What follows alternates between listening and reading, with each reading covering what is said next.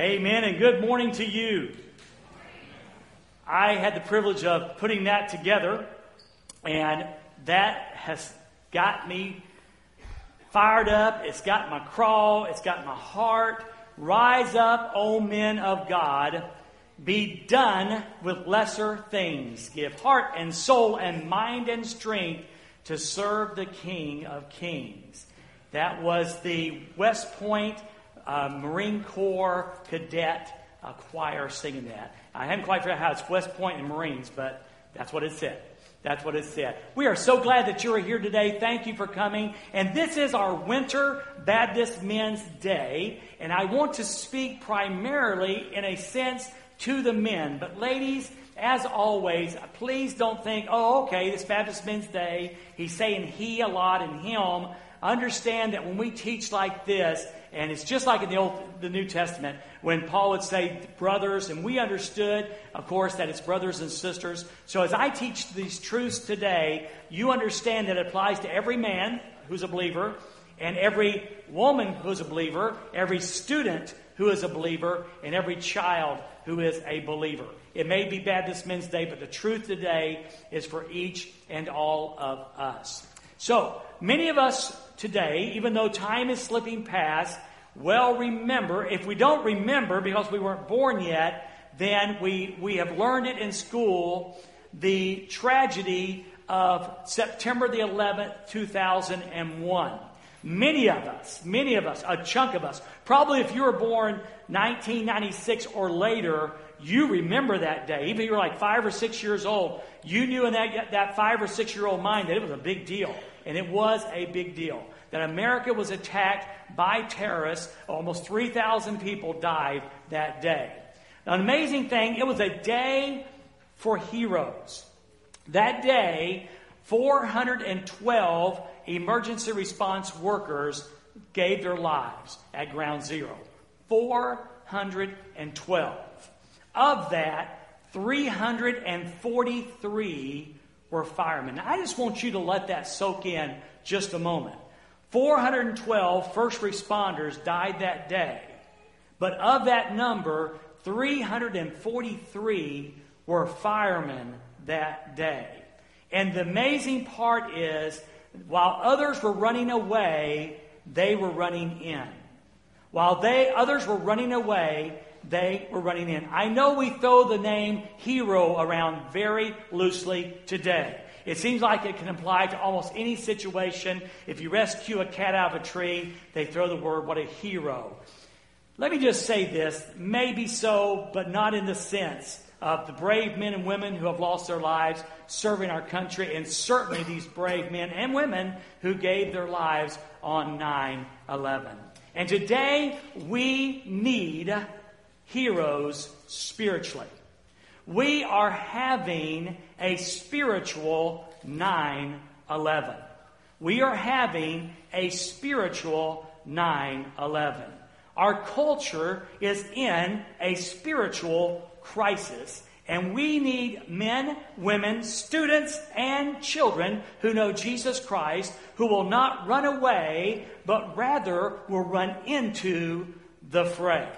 Um, this is probably evidenced best by some information that my wife found and that she passed on to me. And I can't, the article's like 27 pages long, but she sent me a very important paragraph. And it says something like this that there's something now called the Global South. And the Global South includes Africa, Latin America, and China.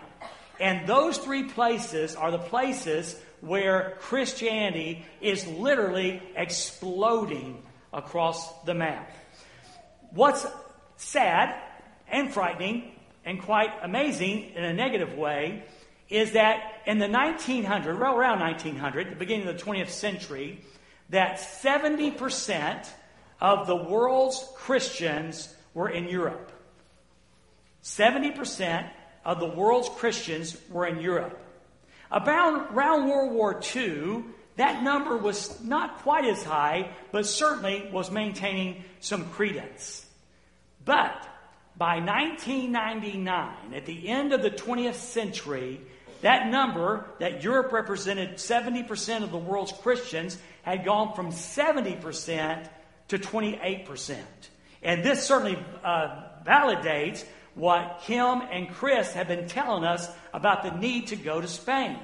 Is because, again, the great lostness of the world, largely now, is in Europe. And here's the deal. Amazingly, you know, back in 1900, there were about 10 million Christians in Africa. That represented about 10% of the population. Now, as, as of 2000, so 18 years ago, in the year 2000, that number had jumped to 350 million, representing almost half the population of Africa claiming to know Jesus Christ as Savior. Now, that's all good news, but also the article went on to say that, and we see it every time we go to Uganda, that a lot of the gospel that's being preached is the prosperity, health, and wealth gospel. That's why we need to go and make sure that these folks understand what they're committing to when they commit to the Lord Jesus Christ. So the bottom line is there's a great need today. Now, I wish I could tell you that America is still a stalwart in, in, the Christian faith. It's always been. But the truth is, just like, just like Europe has walked away from Christ, as Canada has walked away from Christ, you must understand that this culture of ours in America is rapidly rapidly running away from Christ. There is a Christ crisis in America today. And unless we realize that, then we will lose America totally to Christ. So it's important. We need heroes today who will stand the ground in the culture called America today. We need men, women, students, and children who will hold the ground today and take a stand. Now, history is filled with great men who have done exactly that. And one of them that I'd like to quote today, and by the way, if you've got your Bible app open, you can go to the, the version, hit more and events, and all the scriptures we're using and the quotes are all in that app. If you want to use that today, it'll help you, and you can also take notes into that. But if you look on that Bible app, and we have a, a, slide today, one of the great heroes of the faith from the 18, early 18, mid 1800s is David Livingstone. David was uh, David Livingstone was a, a European, a, an Englishman who was. It's really he's a man's man because he was a great explorer of Africa, but more importantly, he was a great Christian. And you, you might remember one day when Watson walked up in Africa and said to David Livingstone, Dr. Livingstone, I presume. Anyone heard that before? Yeah, a few of you have. I grew up with that. I grew up with that. Well, here's what David Livingstone said God, send me anywhere, only go with me. Lay any burden on me, only sustain me and sever any tie in my heart except the tie that binds my heart to yours. There's really, there's so much punch to that. You know, when he said, God send me anywhere, but only go with me, I thought of Moses. You know, Moses, you understand, God asked Moses to go back and confront Pharaoh. He had to flee for his life, and now God calls him back to go. And later on, Moses, you know, leading the children of Israel, says, We'll go, but only if you go with us. So David Livingstone had the heart of Moses, but he also had the heart of Jesus. Lay any burden on me, only sustain me. If you've done any Bible study whatsoever and heard some of the teaching that we've shared here recently, you begin to understand the great crisis of the cross that Jesus went through physically, emotionally, and spiritually. I mean, he was literally the lamb slaughtered for the sins of mankind. And so, so just like Jesus would say, lay any burden on me, only sustain me. That's what he prayed in the garden. So David Livingstone had the heart of Jesus. But he also had the heart of Paul. Sever any tie in my heart except the tie that binds my heart to yours. Paul gave up all the influence that he had, all the position and power that he had when he followed the Lord Jesus Christ. You might get these words, understand these words. When a believer is willing to be all in, when a believer is willing to be all in, when he's willing or she's willing to lay it all on the altar of his or her life, they are willing to do anything, go anywhere, and be whatever he asks. We need men and women, we need students and children who know Jesus Christ, who are willing to lay their life on the altar and to be all in. I'm sure some of you watched the football game Monday night, the national championship for collegiate football. And of course, the two teams, Alabama and Clemson. Alabama was the favorite. In fact, Alabama seemed invincible. And so they get on the field that night, and something happened that was quite unusual, quite unexpected, and that is not really that Clemson won, but that Clemson dominated. Dominated. Alabama just really never was in the game. Now, if that had been, frankly and honestly, if it had been Notre Dame, we kind of go, well, that's what Notre Dame does. Sometimes they show up, and sometimes they don't. But this was Clemson and, and, and Alabama. And Alabama always shows up. And but guess what? That night, Clemson won. You wonder why they won?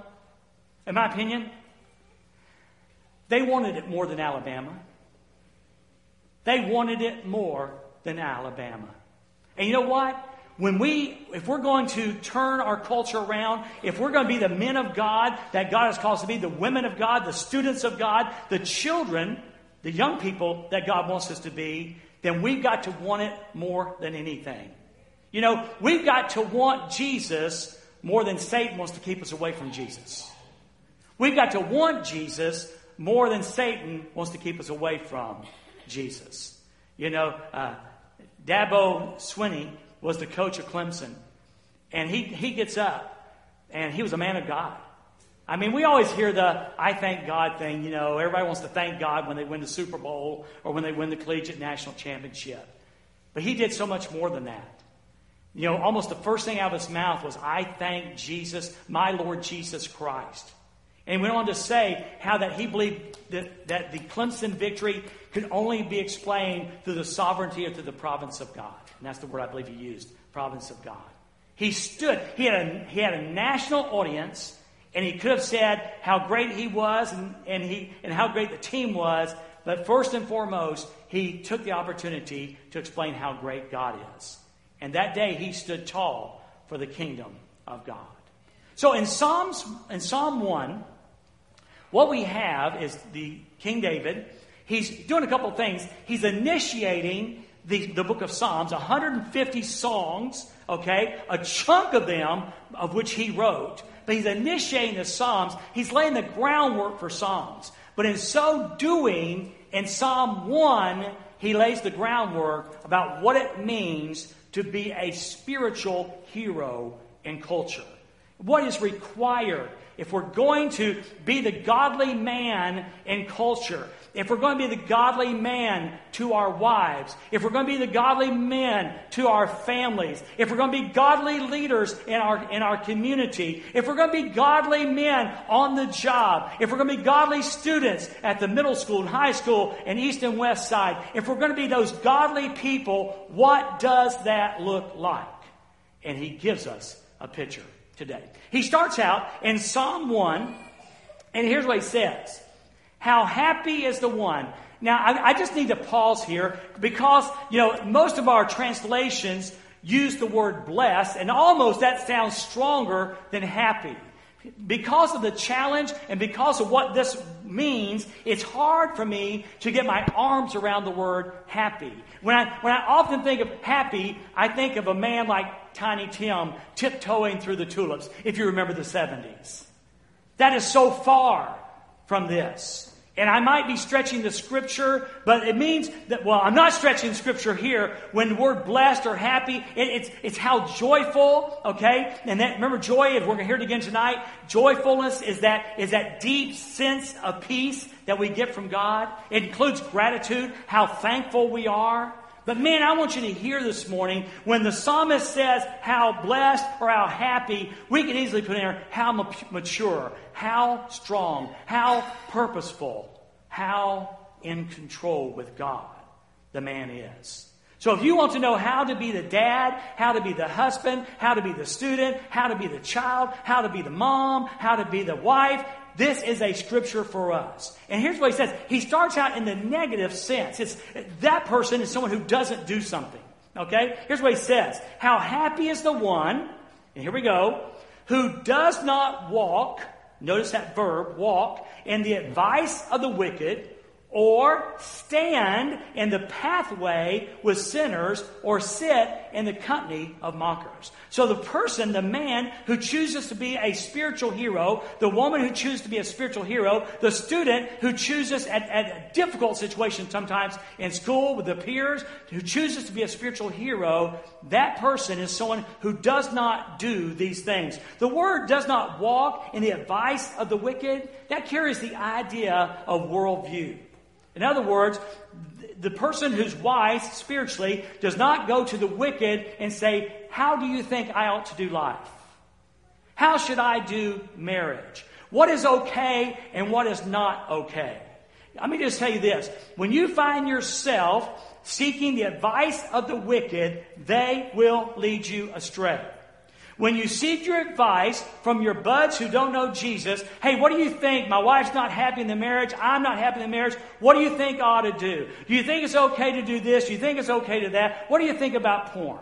Does it hurt just me? Is it all right to do that? When you seek advice from the wicked, they will lead you astray every single time. But then he goes on and he says, or stand in the pathway with sinners. Now, you know the word pathway and walking deals with lifestyle doing life. So, so it seems like the psalmist goes from don't get advice from the wicked, nor walk or live the lifestyle of the sinners. There's a lot of moral choices today, guys. Students, you know this. You know, every Friday night, every Saturday night, perhaps every night, you will have students who are going to make some really bad moral choices. And as a believer in Jesus Christ, you got to decide who you're going to follow. Men, you know there's all kind of moral choices. Ladies, you know there's many moral choices. And we have to decide who are we going to follow. So the psalmist says it's a dangerous thing to stand in the pathway or follow the pathway with sinners. And the last one is really unusual. It says, sit in the company of mockers. You know, there was a time. There were always mockers. There were always God mockers in America but they were few and far between. But more and more, more people are openly mocking God. Can I have an amen there? Is it true? We have seen this huge cultural shift. You know, at one time, I remember at one time, it was almost a profitability to being a Christian. There was a respect factor there. That's gone. That's gone.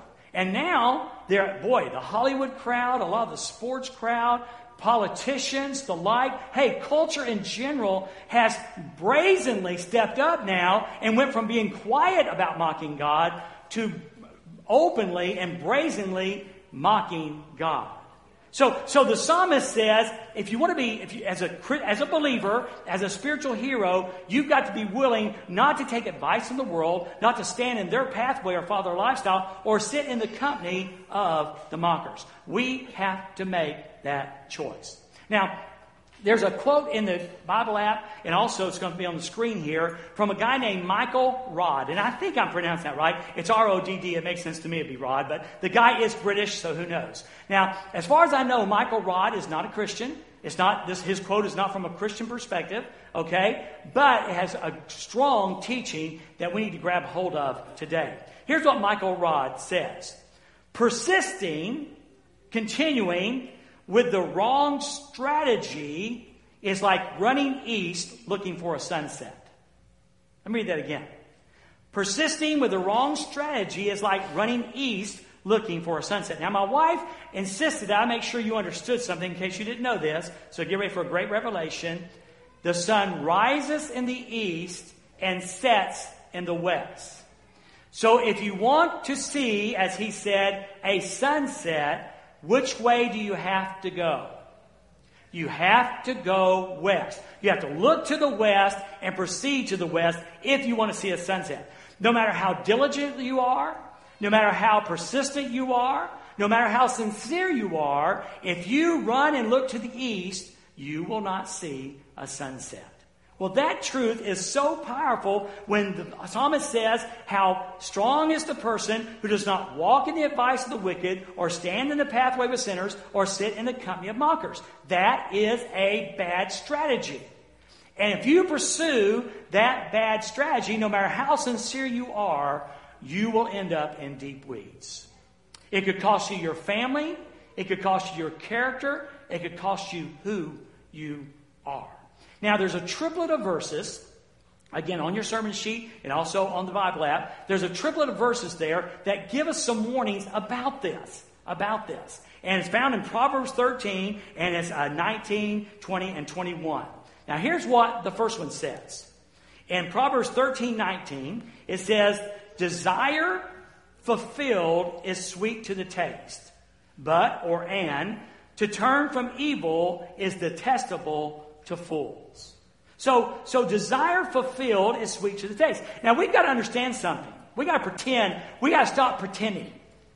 Sin is pleasurable. Sin is pleasurable. There's a taste to the mouth. I like what John Piper said. I'm going to quote him again in just a moment. But John Piper said, Of course sin is pleasurable. If it wasn't, we wouldn't do it. Isn't that a good point? So there's a certain taste. You know, Hebrews chapter 10, where, uh, chapter 11, where Moses chooses to, to identify with the affliction of his people rather than having the pleasure of sin for a season. So we've got to understand that there is a pleasure in sin, and that's what draws us. It feels good, it tastes good, it might make us feel better about ourselves. And the, and the author of Proverbs says, Desire fulfilled is sweet to the taste. You need to understand that. And to turn from evil is detestable to fools. In other words, if you know this, you're foolish if you don't turn away. And don't expect your friends to go, Dude, you need to quit cheating on your wife. Dude, you need to quit doing drugs. Dude, you need to quit DUI and drinking and driving. Dude, you need to give up this porn habit, man. Don't expect the evil ones to say that, your buds to say that out in the world, because they won't. Sin is pleasurable. Sin is pleasurable. And don't expect the world to say, you need to quit doing this. But I'll tell you who will tell you the truth, and that's God in His Word. That's God in His Word. So we need to be careful. We need to be careful that we choose wisely and understand that sin is pleasurable. Be careful of that. And don't expect the world then to turn around and to say, you need to quit that. They won't. They'll encourage. It's funny. You know, Andy Stanley said this one time. The world will bait you and encourage you to the edge of a cliff and then condemn you if you jump off. The world will, will egg you on to the edge of the cliff and then condemn you if you jump off. Amazing. Then, and this is the really good verse. This is, this is the core, this is the cornerstone. In verse 20, the one who walks with the wise will become wise. In other words, when we surround ourselves with wise people, guess what's going to happen? We're going to become wiser. But look, watch this, watch this. The second part says this But a companion of fools will suffer harm. In other words, if you surround yourself with, with wise believers, wise believers, wise people, then you're going to become wise. If you surround yourself with fools, you're going to suffer harm. Now, there's a verse that I particularly like, and you're going to hear it twice today, if we get all the way through the message, and that is Psalms 14 1. Here's what it says The fool says in his heart, There is no God. The fool says in his heart, There's no God. In other words, it's a foolish thing to say, There is no God. Okay? But as you're going to hear later, there's also, if you, if you, if you know the language, okay, it really says this. The fool says in his heart, no God. Or, no God. So it's a foolish thing then for us to say there is no God, or words, God, you don't exist, but it's also a crazy thing to tell God no. And we gotta be careful of that. We're gonna talk a lot about that toward the end of the message. It's really important. So if you surround yourself with wise people, you're going to become wiser. But if you hang around with people who, A, don't believe in God, or B, live like they don't believe in God, you're going to suffer harm. You're going to find yourself in trouble with your marriage, in trouble with your core values, in trouble with who you are. Students, you're going to find yourself trying to explain mom and dad, you know, what happened on Friday night, or explain to a police officer what happened on Friday night. It's just huge that we understand that. And the last one, Proverbs 13 21 of the triplets, is really good. Disaster pursues sinners. Now, Proverbs 14 12 says, There's a way that seems right to a man, but the end is the way of death.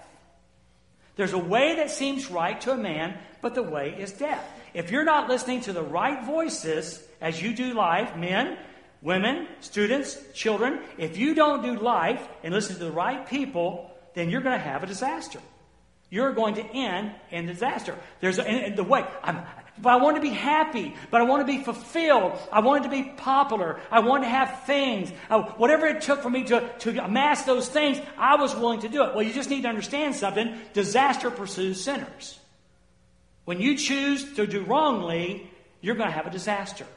There's a way that seems right to a man, but the end is the way of death. But then he turns right around and says, But good rewards the righteous. So, so if you choose this, all right, disaster if you choose disobedience and, and hang around the wrong folks, the wrong crowd, or if you choose obedience and then choose hanging around the right people, then you have good rewards the righteous. Trust in the Lord with all your heart. Don't lean into your own understanding. In all your ways, acknowledge Him, and He will direct your paths. It's huge. It's huge. So be careful that you don't find yourself standing or walking or sitting with the wrong folks. And by the way, did you see that? Do you see the progression? Very few people, very few people wake up one day and say, I'm done with God. I'm done with God. It's always, almost always a progression. Be, listen, whenever you see a change in your Christian character, that is a warning sign. If you find yourself not wanting to read the Word of God, if you find yourself not wanting to pray, if you find yourself not wanting to attend, those are warning signs of progression. And you may well find yourself going down a path not leading you toward God and happiness, but away from God and unhappiness. It's very important. All right, so so then we finally get to Psalms 1 2. Psalm 1 2. Instead, now, instead of walking and sitting and standing with the wrong folks, okay, what does the man of God do? What does the spiritual hero do? What does the man, what does the woman, what does the student, what does the child do instead? Well, instead, his delight is in the Lord's instruction. In other words, instead of seeking advice from the wicked or walking the lifestyle of the sinners or joining those who would mock God, instead, they delight in God's instruction. Oh, the Bible's so. Listen, listen. I know Satan has convinced so many of us that the Bible, one, it's outdated, it's old, but worse than that, that God gave you the Bible to be unhappy. God gave you the Bible to be happy. There is freedom, there is peace, there's liberty in the Word of God. You shall know the truth, Jesus said, and the truth will set you free. Don't believe this lie that Satan and your friends are telling you that, hey, man, get rid of that Bible, man. It's out of date, it's not real. Well, it's not out of date and it is real, and it will save your life. It will save your life if you will let it. So he goes on and says, instead, his delight is in the law's instruction, and he meditates on it day and night. Now, I'm not trying to be funny. I'm not trying to ha ha. But the truth is, the perfect example of meditating on the Word of God is a cow who chews his cud.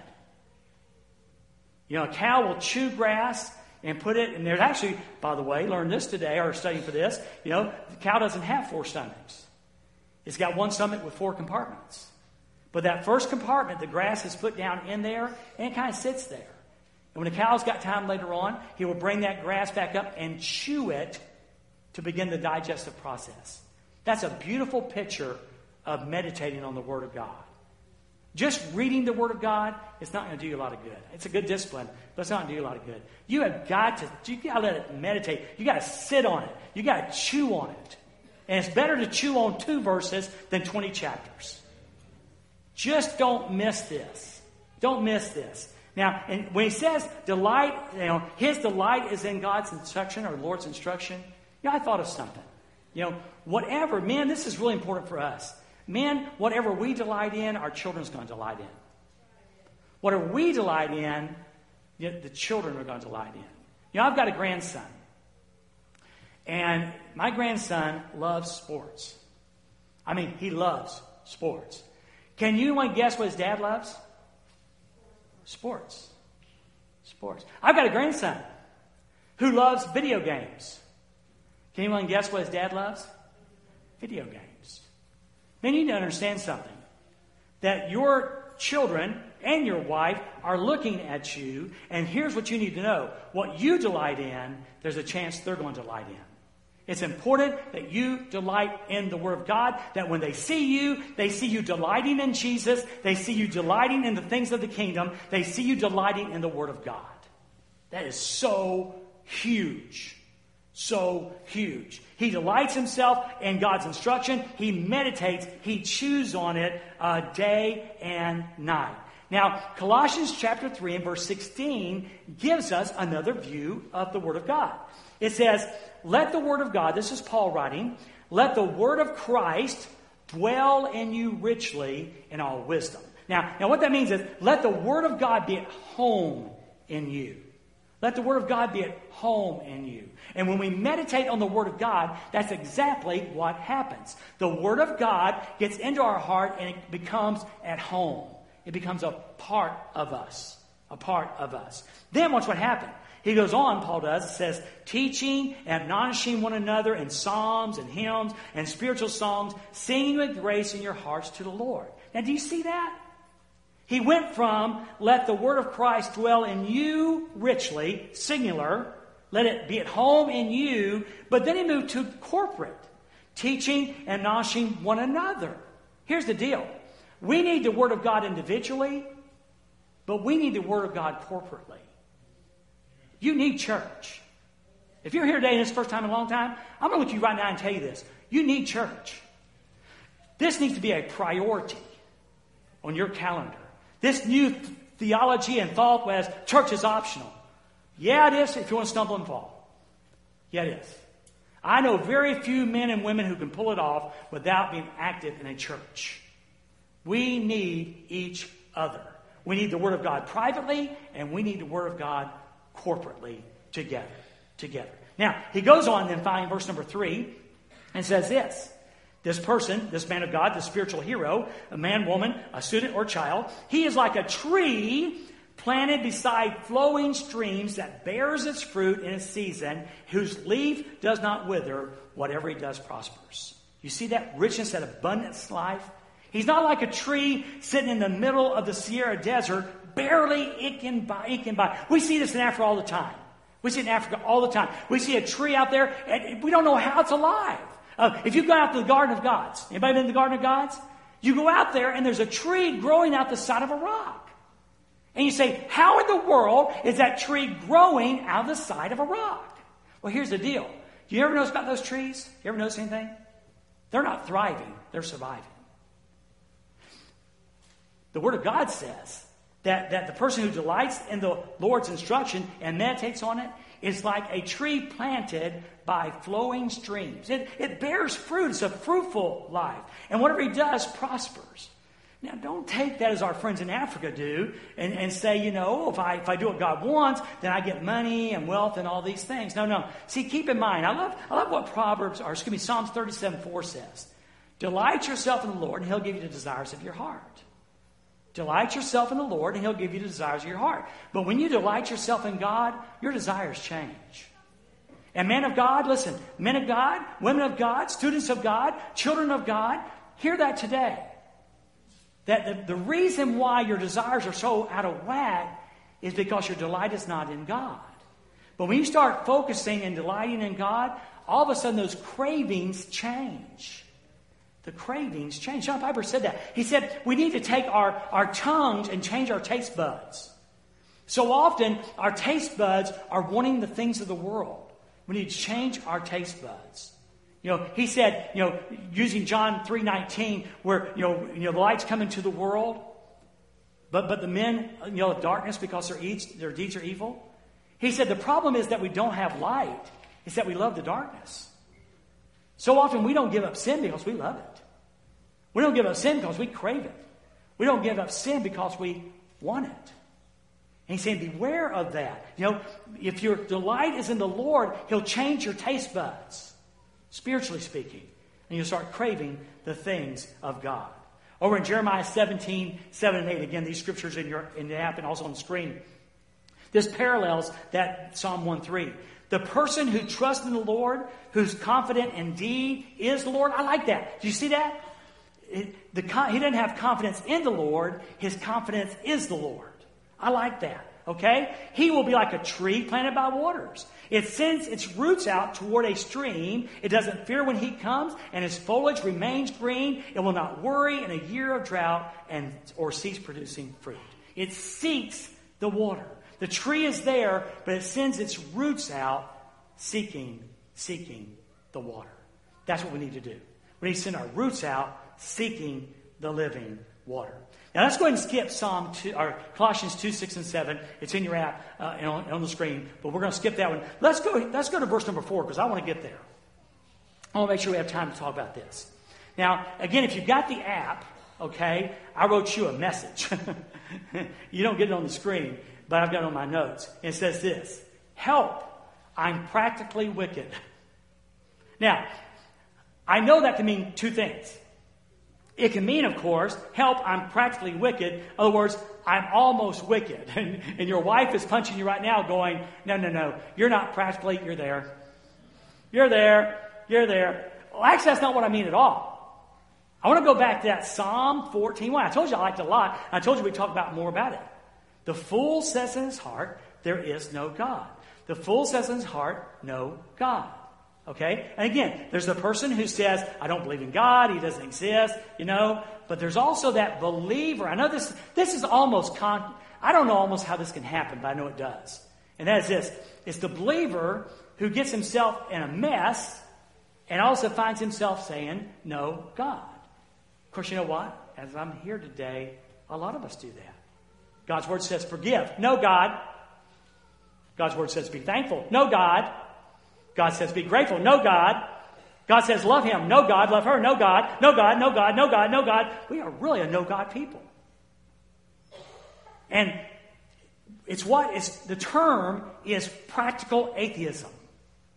We believe in God, we say we believe in God, but we live as if there's not a God. So, so I thought about that where it says the wicked are not like this. Instead, they are like the chaff that the wind blows away. And I want to make sure you can take something home today. That applies to the wicked and applies to the practically wicked.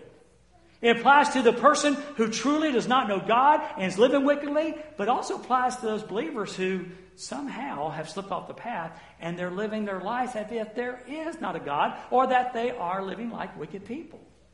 And that happens when you see bitterness and anger and forgiveness. There's so much stuff that we excuse away in our Christian lives.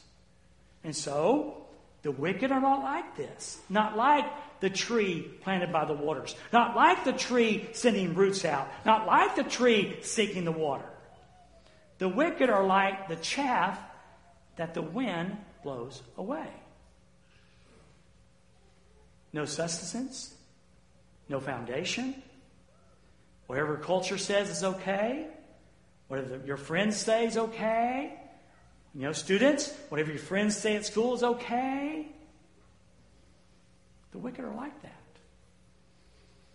And a lot of us know Jesus, and we too often live this practically wicked lifestyle, this life of disobedience. I really like Psalm 4:10 too. In all his scheming, in all his scheming, the wicked person arrogantly thinks there's no accountability since there is no God Wow. in all his scheming. Oh my. You ever have those epiphany moments? Well, I had one. It was like two or three months ago. I was studying for a, a, sermon and I used this scripture and it really spoke to my heart. And I managed somehow to get it out. In my case, it was pertaining to taking care of my body. And boy, for about two weeks, I prayed it and asked God to use it in my life. And all of a sudden, it stopped being in my vocabulary. It goes something like this. It's Romans 13, 14. It goes something like this. Put on the Lord Jesus and make no plans to gratify the desires of the flesh. I mean, we understand when sinners scheme to sin. But why do we as believers scheme to sin? How, how, do we, why do we find ourselves making plans to sin? Knowing that He died for us and, and He bled for us, knowing that, that it breaks his heart when we do, knowing it's bad for us. I mean, you know, we would have a lot less consequences if we would sin less. You know, we would. So, in his scheming, in his planning, the wicked person or the practically wicked person arrogantly thinks there's no accountability. God doesn't care. You know, it amazing how we convince ourselves and justify our sins so well? We justify our sins so well in our heads. God doesn't care. Uh, can I give you a newsflash? He does. He does when you hate your neighbor or your brother or your sister or your wife or your husband or your parents. He does when we have bitterness in our heart and we won't forgive, we harbor bitterness against a friend. He does care about the secret habits of your computer. He does care. He cares about the girlfriend that your wife don't know about or the boyfriend your husband doesn't know about. Don't you think for a moment, just because there's no immediate consequences, that he doesn't care? He does. He does. God's just not real good at overlooking sin unless it's under the blood of Jesus. And that's not what we're talking about. So, in his scheming, the wicked person thinks there's no accountability since there is no God. The logic of the wicked and practically wicked goes that way. Now, again, I've got some scriptures I'm not going to use, but I do want to go down to Ephesians 4.14. I had 12 because there's a, there's a conjunction right in the middle. I felt bad like interrupting Paul. But, but in, in Ephesians 4.14, there's a really good verse. It says, Then we, as believers, as heroes, then we will no longer be little children, tossed by the waves and blown around by every wind of teaching, by human cunning with cleverness and the techniques of deceit. God never intended us to be like chaff. He intended us to be founded on the rock. And that happens by deciding, making a firm decision to put our faith and trust in Jesus Christ, to follow what the Word of God says. And guys, listen.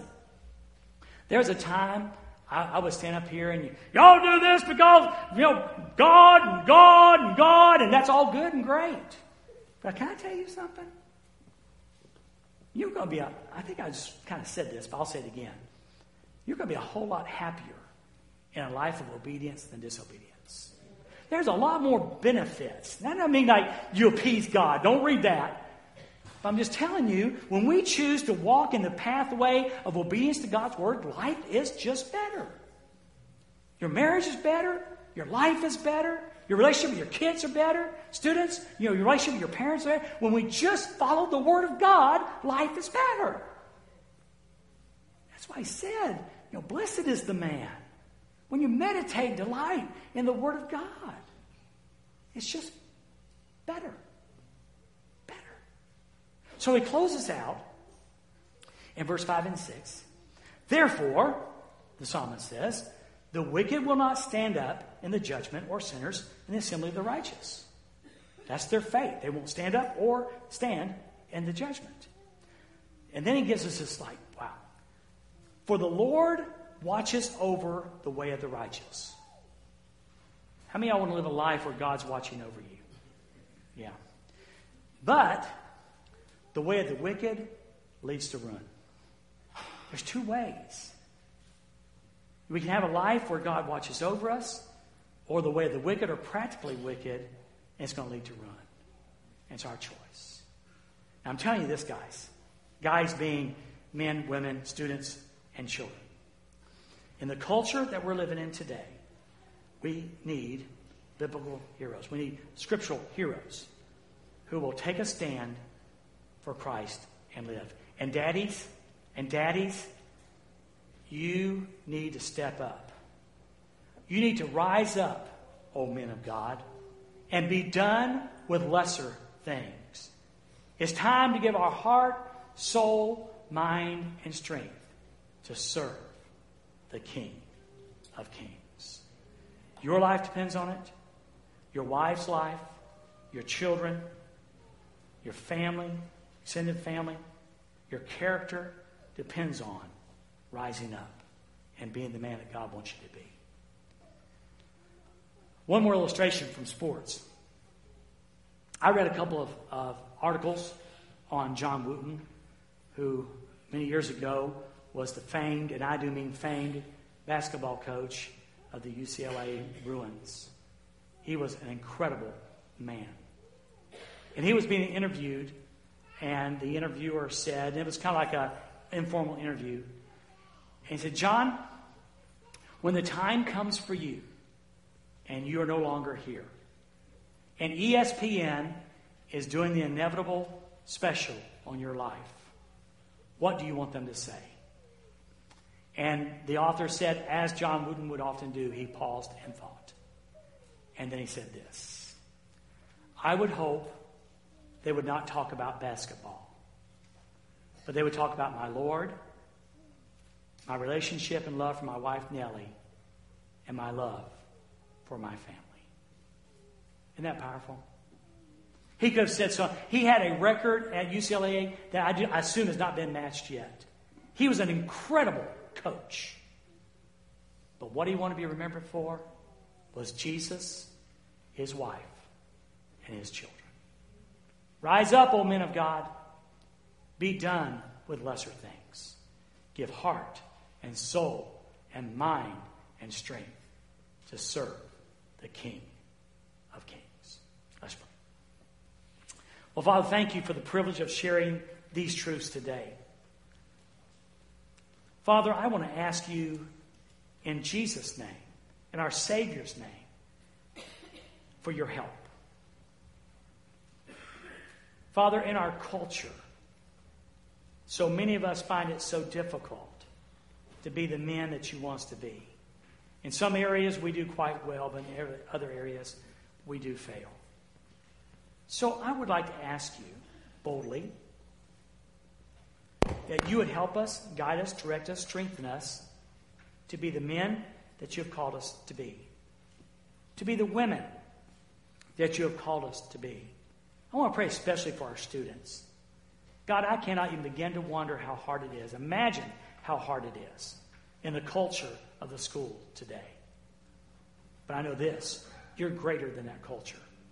So I pray for every student, Father, that they could rise up and be the the student that you want them to be. And even our young children face such pressure today. Oh, Father, we pray that those who know Jesus, who have made that decision, even their young age, could rise up and be the children you want them to be. Father, we do pray for our country. We do, Father. Lord, those numbers were staggering. Father, makes us understand the urgency of the Keatings going to Spain try to rescue that dark, lost continent for the kingdom of God. We are grateful what's happening in Africa.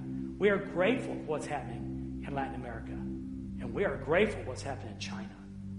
But God, we pray for revival in the United States of America.